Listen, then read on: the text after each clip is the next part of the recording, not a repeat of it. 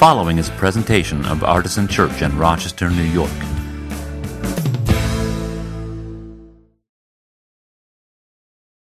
It's a great pleasure for me to introduce to you another guest speaker this morning. Um, I feel like you're being spoiled by this, and then I'm going to have to come back next week, and everybody's going to be sad that there's not another one because it's been so fun. We had our friend Don here last week, and uh, I want to invite Garth McGrath to come forward now. Uh, Garth is the superintendent of our particular conference called the Great Lakes Conference of our denomination, the Evangelical Covenant Church. And uh, Garth has been um, uh, a pastor to me, um, which is a role that I very much need in my life. And uh, so I'm very grateful to you. Getting choked up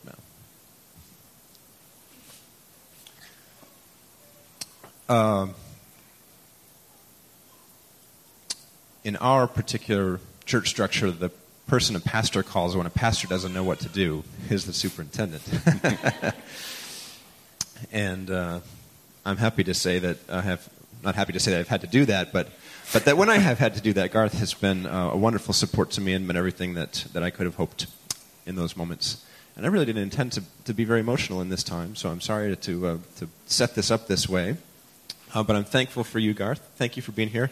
Garth came all the way from uh, Detroit, which is his home base and home uh, city, and uh, where he does his ministry, to share with us this morning. And I know he's excited to uh, to be here with us. I think this is the first time you've you've been able to be here and preach to us. And, it is. And share with us. Yeah. So, yeah. thank you so much for being here. Would you join me in welcoming Garth to our congregation?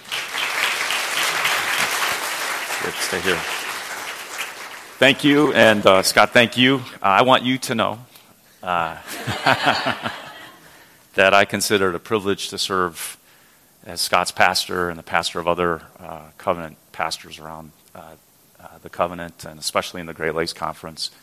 We know uh, Scott to be a thoughtful and reflective and articulate, uh, passionate lover of God and lover of people. That's his reputation among us. I've never heard him preach, so I don't know what he's talking about that even can spoil getting spoiled here because you know we, we have them on a pedestal because of the the vibrancy uh, of this church, the words that we continue to hear about the impact that your congregation is making uh, here uh, in the community of Rochester, and so I'm thankful for you. We are all thankful for your church, but we're also especially uh, thankful for your pastor Scott. So Scott, thanks for your faithfulness. And, uh,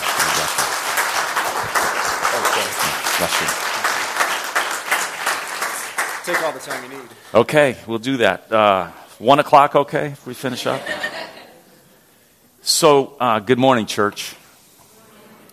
It is, uh, it is really a privilege to be here this morning. And I, I want to bring greetings to you from Gary Walter, who is the, the president of this movement that we know as the Evangelical Covenant Church. Uh, he uh, works out of an office in Chicago and uh, represents the 850 or so covenant churches across the United States and Canada, and I'd like to bring you greetings from all of them uh, as we partner together uh, to, to, declare the gospel and to share the good news of Jesus, uh, both in word and in deed. Uh, across uh, the nations that we that we serve, and I also want to bring you greetings from the other 80 churches in the Great Lakes Conference: Michigan, Ohio, Kentucky, Tennessee, West Virginia, Western Virginia, Western Pennsylvania, and Western, uh, Western New York. And um, I, I, came into this role almost three years ago now, and uh, they said that the Great Lakes Conference includes Kentucky and Tennessee and West Virginia. And I had some questions about that. And uh, so, so I, I, flew down to, I, I, flew down to Nashville and drove over to Paducah, Kentucky. And, well, I, they are great states, and they do have lakes.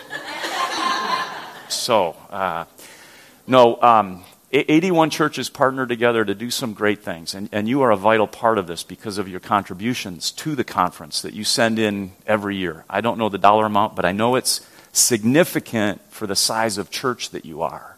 So thank you for that. And because of your partnership with us, we're able to do some great things, like start new churches the way that we started Artisan, what, seven or eight years ago, ten years ago now. Uh, forgive me.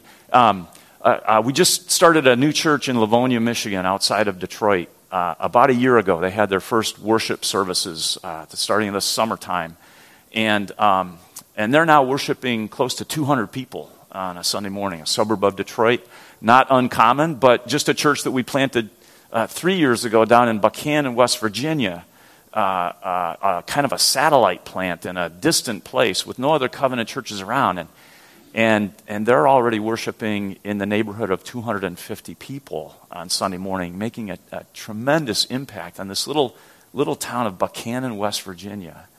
Um, and then uh, you've helped us start a brand new church just this year in Cleveland. They, they are holding their second preview service next Sunday on Father's Day.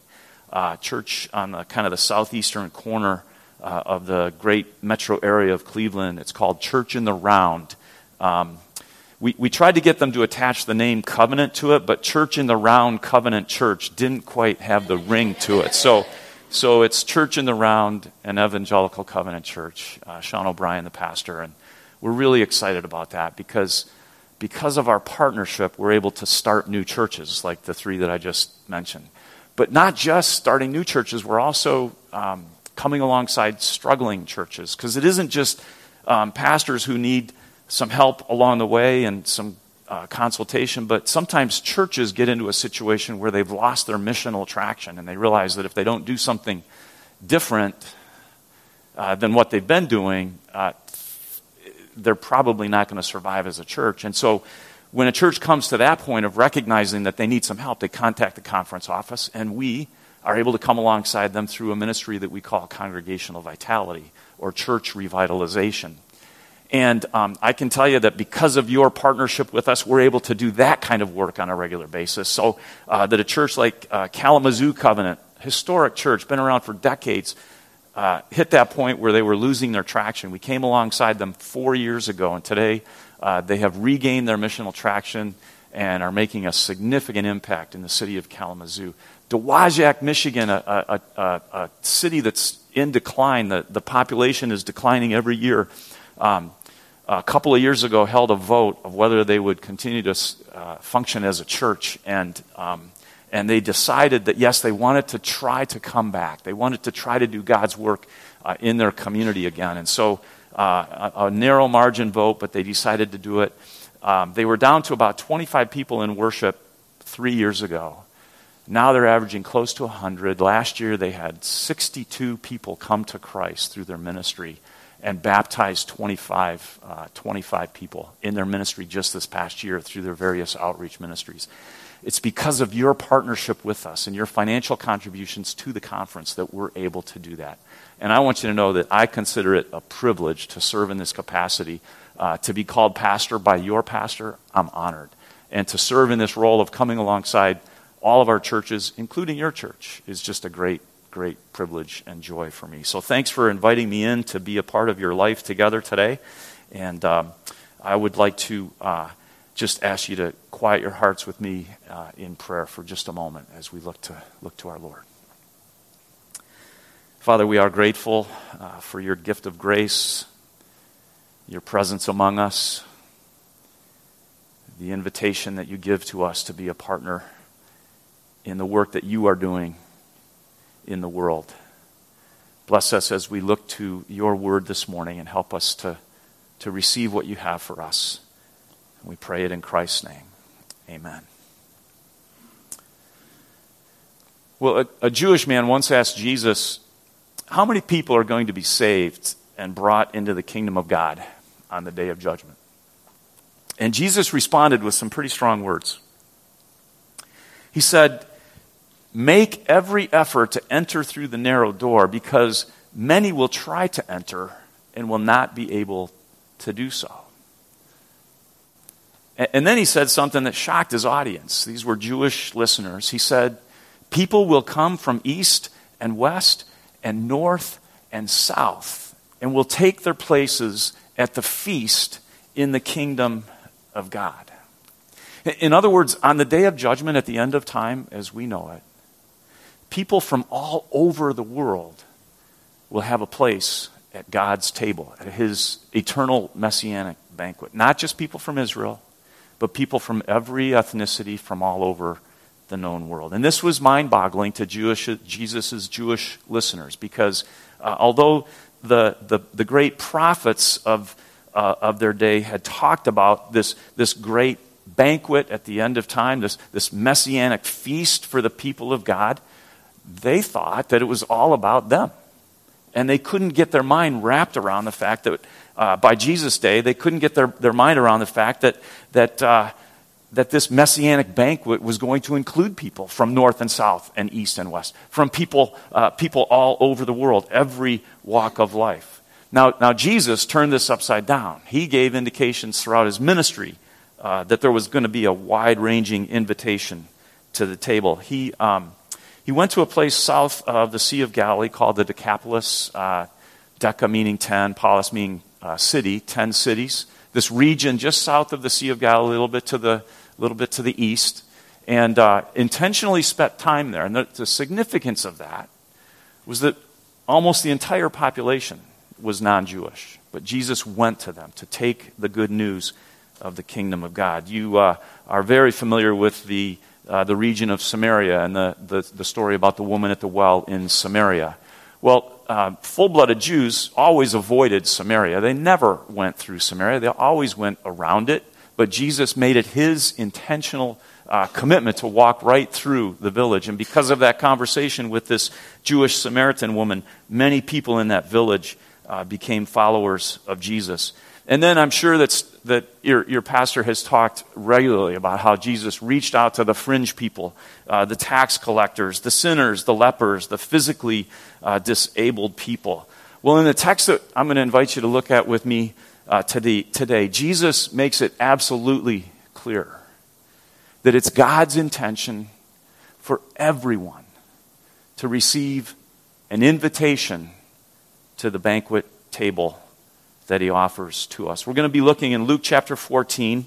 Um, and in the first 11 verses or so, we'll see that, that Jesus is um, uh, spending some time with uh, a Pharisee and his guests at home.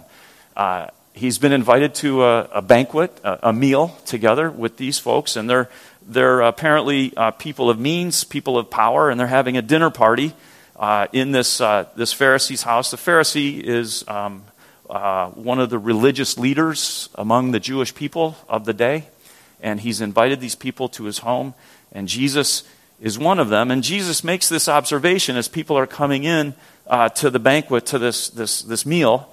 Uh, he sees that people are choosing places of honor, and uh, he has a word for them, a word of chastisement. He says, You know, you really shouldn't take places of honor you should really take the places of kind of submitting and, and the lowest end. And then, and then if you're invited to go up, you may do that.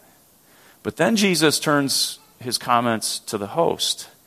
And, uh, and he speaks specifically to the host about how he should invite people uh, to his luncheon or his dinner. Luke 14, starting in verse 12. Then Jesus said to his host, When you give a luncheon or a dinner, do not invite your friends, your brothers or sisters, your relatives, or your rich neighbors.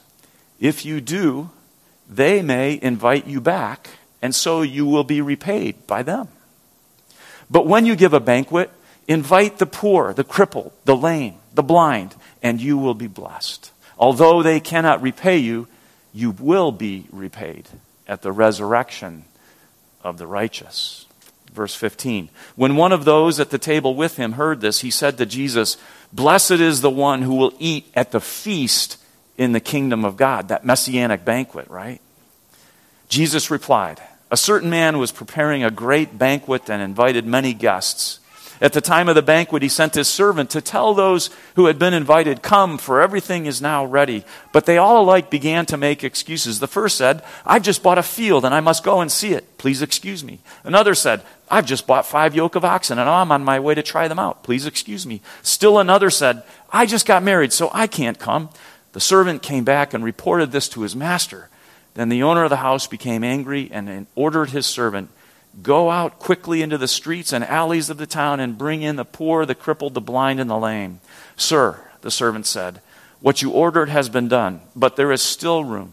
Then the master told his servant, Go out to the roads and country lanes and compel them to come in so that my house will be full. I tell you, not one of those who were invited to my banquet will get a taste of it. When, uh, when Christians gather for worship on Sunday morning, we get a foretaste of that great messianic banquet of eternity. And that's especially true when we gather around the Lord's table to break bread and to share the cup together.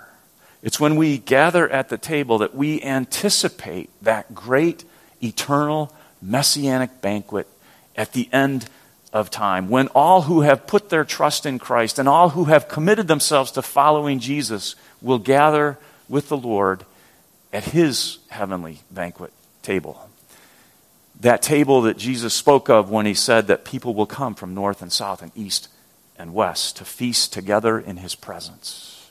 The table that Jesus alluded to when he said it was a table not just for healthy people, but also for the crippled, the blind, the lame. He said it was a table not only for wealthy people, but also, also for the poor and the broken. this uh, awareness of who will be in attendance at the eternal messianic banquet table has been a driving force of the covenant church since our inception in 1885 um, I, I, just i have to ask the question are there any swedes any people of swedish descent here in all right i finally found one there is a covenant church with no swedish people whatsoever. This is awesome.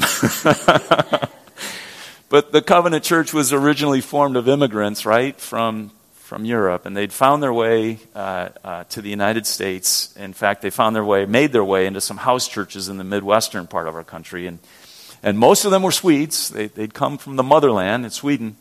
Um, and I can assure you there were no Irish Catholics like me among them. But in Sweden, these, these early Covenanters had experienced profound spiritual renewal. They, they, there's a long history, and Scott can tell you, because you've read that By One Spirit book, right? That's yeah, the tome. Um, so he can tell you that story, the backstory to it. But, but they found uh, uh, a vital, living Christ in their spiritual life back in Sweden, um, coming out of the state church of, of uh, the Lutheran church. But, but when they got to America, they found that the, that the uh, the Lutheran church that they were used to in Sweden uh, didn't match their passion for the gospel, and, and it didn't match their desire to be a part of Christ's mission in the world. And so, um, upon arriving in the States and, and going to some Lutheran churches uh, and finding them kind of dull and dry and, and empty, they started forming house churches all throughout the 1800s. They formed these little, uh, these little house churches where they could pray and read scripture together and worship.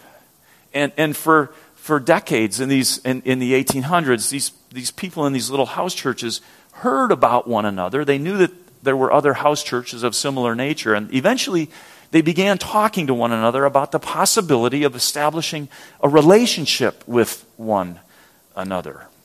Um, they actually used the term covenant. And, uh, and they had these conversations for two reasons. They felt the need to train pastors because some of their house churches were starting to grow. You know, it's one thing to have 12 or 15 people meet in a house when you people uh, are vibrant and alive in their faith and it starts to grow, much like Artisan has grown, it gets to the point where you can't just meet in a home anymore. So they, they felt a need to train pastors, and they also felt a deep need to train missionaries, primarily because the, the people from Europe were still arriving on the shores uh, of our country, and they were also coming from Asia, and, and they wanted to serve these people who were coming to the United States. And so they, they wanted to train some missionaries to, to work with those immigrants. Well, the first Covenanters knew that none of their individual small house churches had the resources to adequately train missionaries or pastors, and if they stayed independent and isolated, it would never happen. But they believed that if they could find a way to combine their resources, to, to partner with one another in order to do that training, that that more and more people would actually find their way into the kingdom of God by coming to faith in Christ. And, and more and more people would find themselves at the table of the Lord. And so in 1885, the Swedish Evangelical Mission Covenant was formed in Chicago. And the members of that newly formed covenant called themselves Mission Friends. And what they believed would become true soon did become true. These mission friends found that they were better together for the sake of the gospel than any of them alone or any of their individual churches alone could ever have been. By combining their resources, they were able to train pastors. By combining their resources, they were able to train missionaries.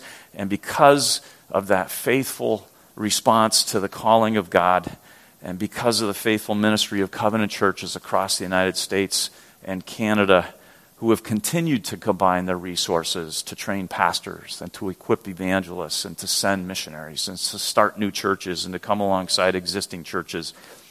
The number of reservations for the eternal messianic banquet that Jesus will host when the new heaven and the new earth come to be in all of their fullness has been growing ever since. Today, there are over 850 covenant churches, U.S. and Canada. Uh, in aggregate, some 300,000 people who are either experiencing the love of Christ or sharing the love of Christ on a given Sunday in one of our churches.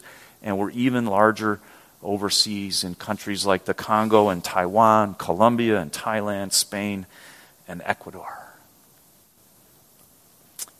And because of the combined efforts in mission, through churches overseas and churches right here in America, more and more people will be gathering from north and south and east and west to worship in covenant churches all over the world. And at the end of time, we can be assured that there will be more people at the table than there would have been had we not combined our resources to do so. I want to say to you this morning that what is true for the larger Christian church and the evangelical covenant church as a whole is also true for Artisan Church. You, the people of this congregation, are far better together for the sake of Christ's mission in the world than any of you are alone. Think of the, the ministries that take place through the life of this church because you have come together to pool your resources and to partner with one another in ministry. Your prayer team, your social justice team, the care project, the small group ministry, the connection groups, the men's ministry, the women's ministry, your worship bands. And I got to tell you, that was wonderful worship this morning. Thank you for the sacrifice that you make uh, to lead us in worship. I understand that you have three uh, separate teams, and I know it's a boatload of work. So thank you, uh, worship team, for your, your ministry. Um, your greeters, I met a new one this morning. Lawrence did a great job welcoming. There are others who are needed in that ministry, so um, please sign up to do that. Uh, Scott, I, we didn't talk ahead of time. I just know that that's a constant. Um, your tech team, those of you who spend time, you know, helping prepare all that goes on, uh, and then your children's ministry. And I don't know what it's like here, but I know that that's always a challenge in every church. In fact, I think your wife Tracy is working with the children's ministry today. Is that right? Someplace teaching. So, if that's if, is she here this no? um, so, just thank you to all of you who are partnering together to carry out those ministries. They are crucial, and and ultimately, ultimately, you are better together in ministry and mission than any one of you could possibly be alone. And yet, there is something that each of you is called to do alone that every one of you can do better by yourself than you can do together, at least initially.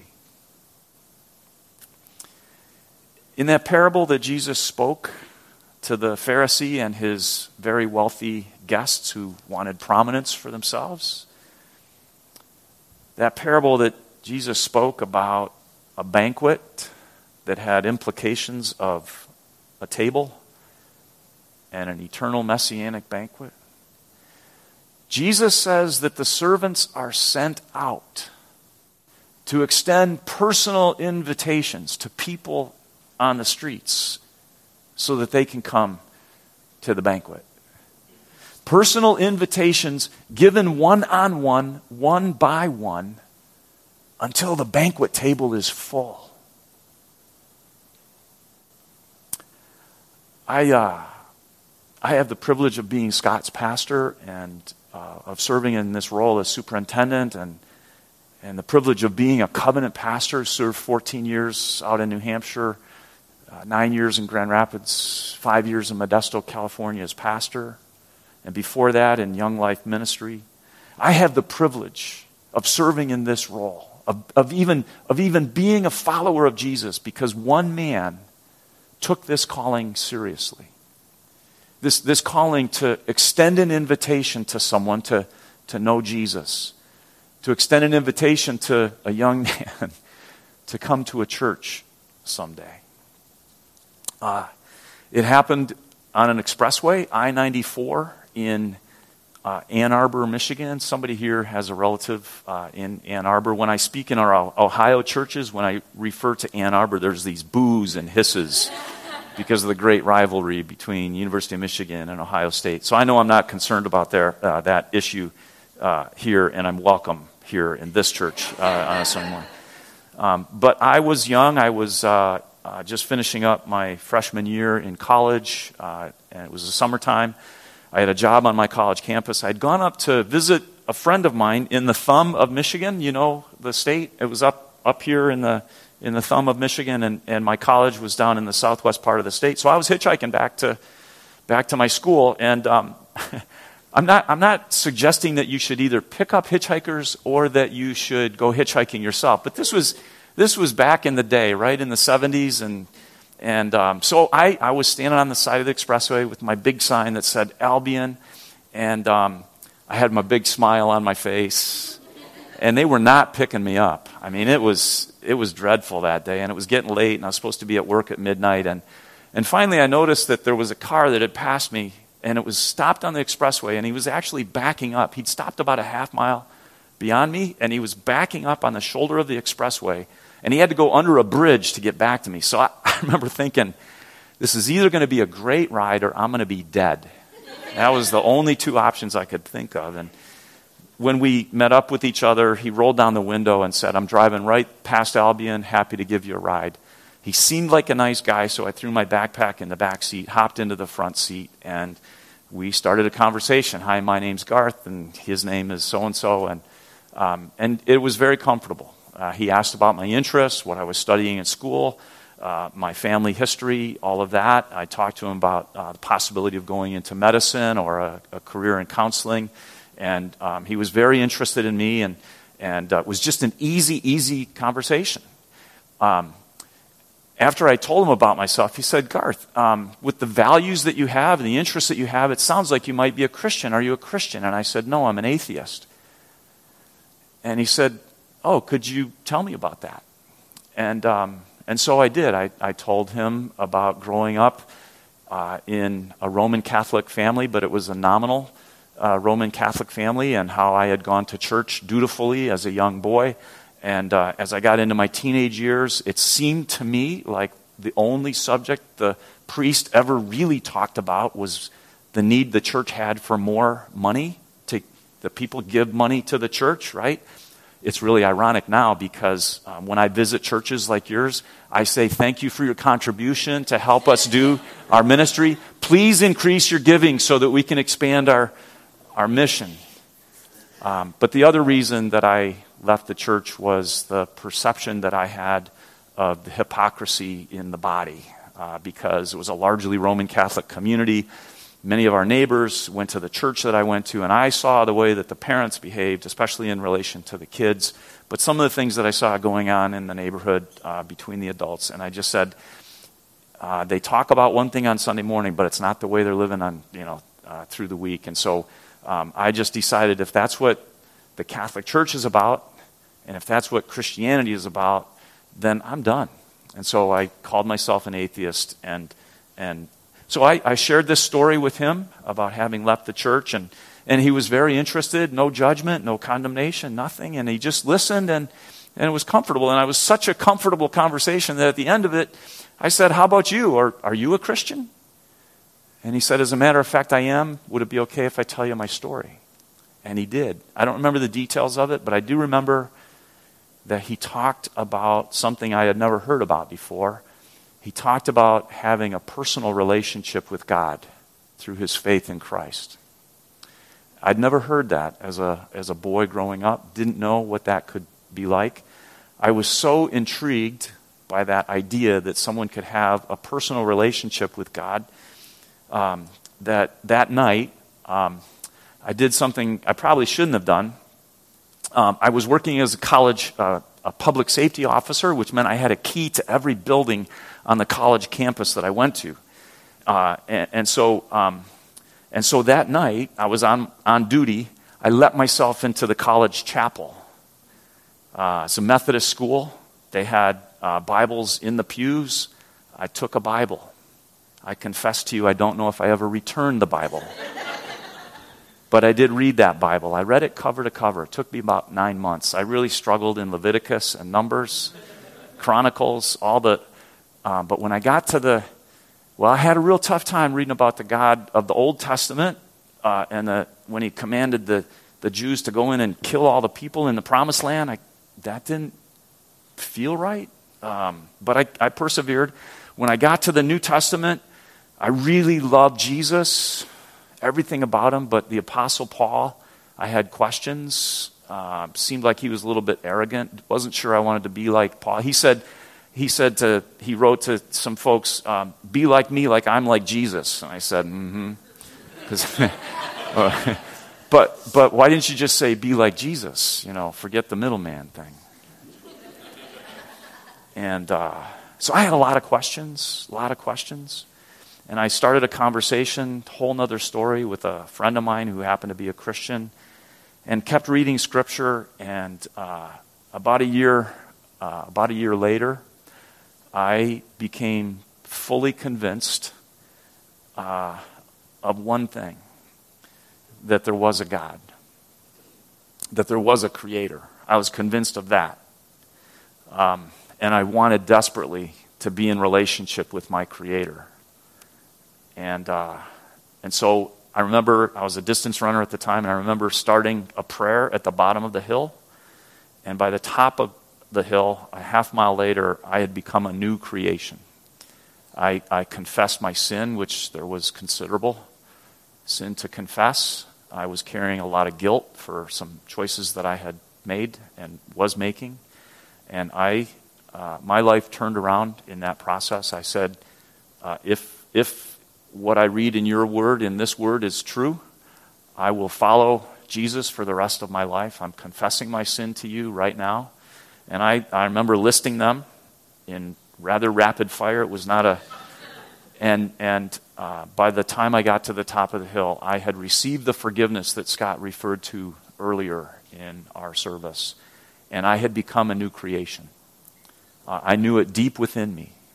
And, um, and now, for uh, the past 38 uh, years, I have had the privilege of inviting people to have uh, that kind of relationship with their Creator. I've had the joy of living a life, uh, not perfectly, but, but transformed by the gospel, a life in which I, I turned from a life focused on meeting my needs and a life that was really about me to a life increasingly marked by meeting the needs of others and serving others in Jesus' uh, name as I strive to live the kingdom of God kind of life that Jesus talked about uh, in the Gospels, and even the kind of life that Paul talks about uh, in his writing. I, I, I, gave up my, my resistance to the Apostle Paul, and, uh, and now I get to share the good news of life in Christ, life in the kingdom of God, and living in a personal relationship uh, with my Creator. Um, that guy that picked me up hitchhiking, uh, he was a physician. He was from Detroit. He was on his way to Chicago. Uh, it was late. He was late. Um, you know, it, it was, I think, by the time we said goodbye, it was midnight and he had another five hours of driving to get to his destination in the Chicago area. And um, three things happened. Uh, number one, as I he dropped me off at my apartment. We had dinner together. He dropped me off at my apartment, and he said, um, "By the way, um, um, uh, is it okay if I pray for you?" And I thought, "Oh, here we go." You know the the evangelistic whatever. Uh, but it was just he just it was. I just remember being very comfortable. He prayed for me that I would experience God's grace, and I did. He gave me his business card and said, "If you ever have any questions, call me." And I lost the card. And to this day, I have no idea who he is. And the last thing that he said was, um, Garth, I just want you to know that uh, I have never in my life picked up a hitchhiker before. But when I passed you on the expressway, I, I sensed God prompting me to pick you up and offer you Jesus to give you an invitation, essentially, to the kingdom of God. And I believed him because he stopped a half a mile past me and backed up on the. So I want to ask you, uh, people of Artisan Church, this morning who is the one person in your life that God is prompting you personally to tell the good news to? Who's the one person in your life that doesn't know Jesus yet? Whom God is prompting you to develop a relationship with that's strong enough and close enough that an invitation to one of your events or one of your ministries or your worship service would just flow out of you. A relationship that it's strong enough and close enough to start a conversation about spiritual things because the person knows that you care so deeply for him or her that even if he or she rejects you for your faith, that you won't turn your back on him or her. Which hitchhiker in your life is God prompting you to, to go out of your way to be with, to share your life with, and ultimately share your faith with? Is it a new friend? Is it a longtime neighbor? Is it a relative? Those tend to be the hardest. Is it a customer or a classmate or a colleague? Is it your mail carrier, a clerk at your grocery store, or somebody who waits on table when you go to a favorite restaurant?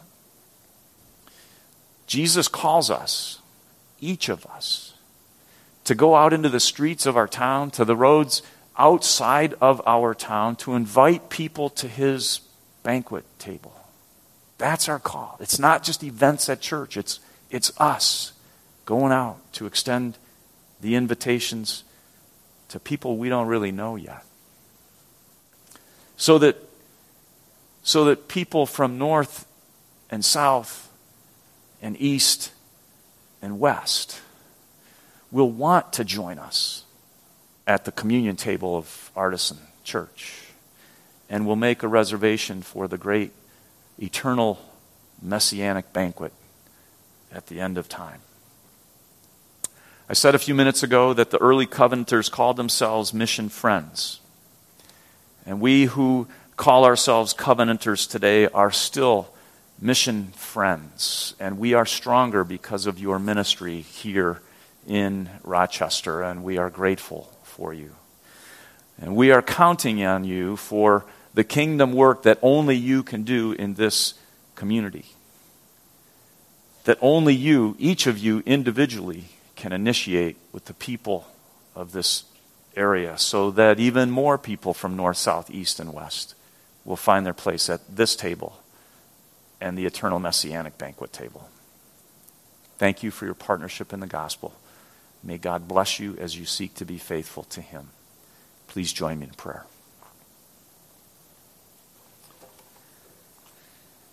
Father, we do look forward to the day when the new heaven and the new earth will be fully realized. However, however you bring that to be, however you make that happen, we look forward to that day when we will be seated with you at that great banquet table. Lord, between now and that time, as we seek to be faithful to you, bless us as we invite people one on one, one by one, to consider you, to be a part of your church, to be a part of your work on this earth, to be people truly of your kingdom, people seated at the table of communion in this church, making reservations for the great messianic banquet where all of your children will be gathered together who know you, who love you, who follow you. We offer ourselves to you in Jesus' name. Amen.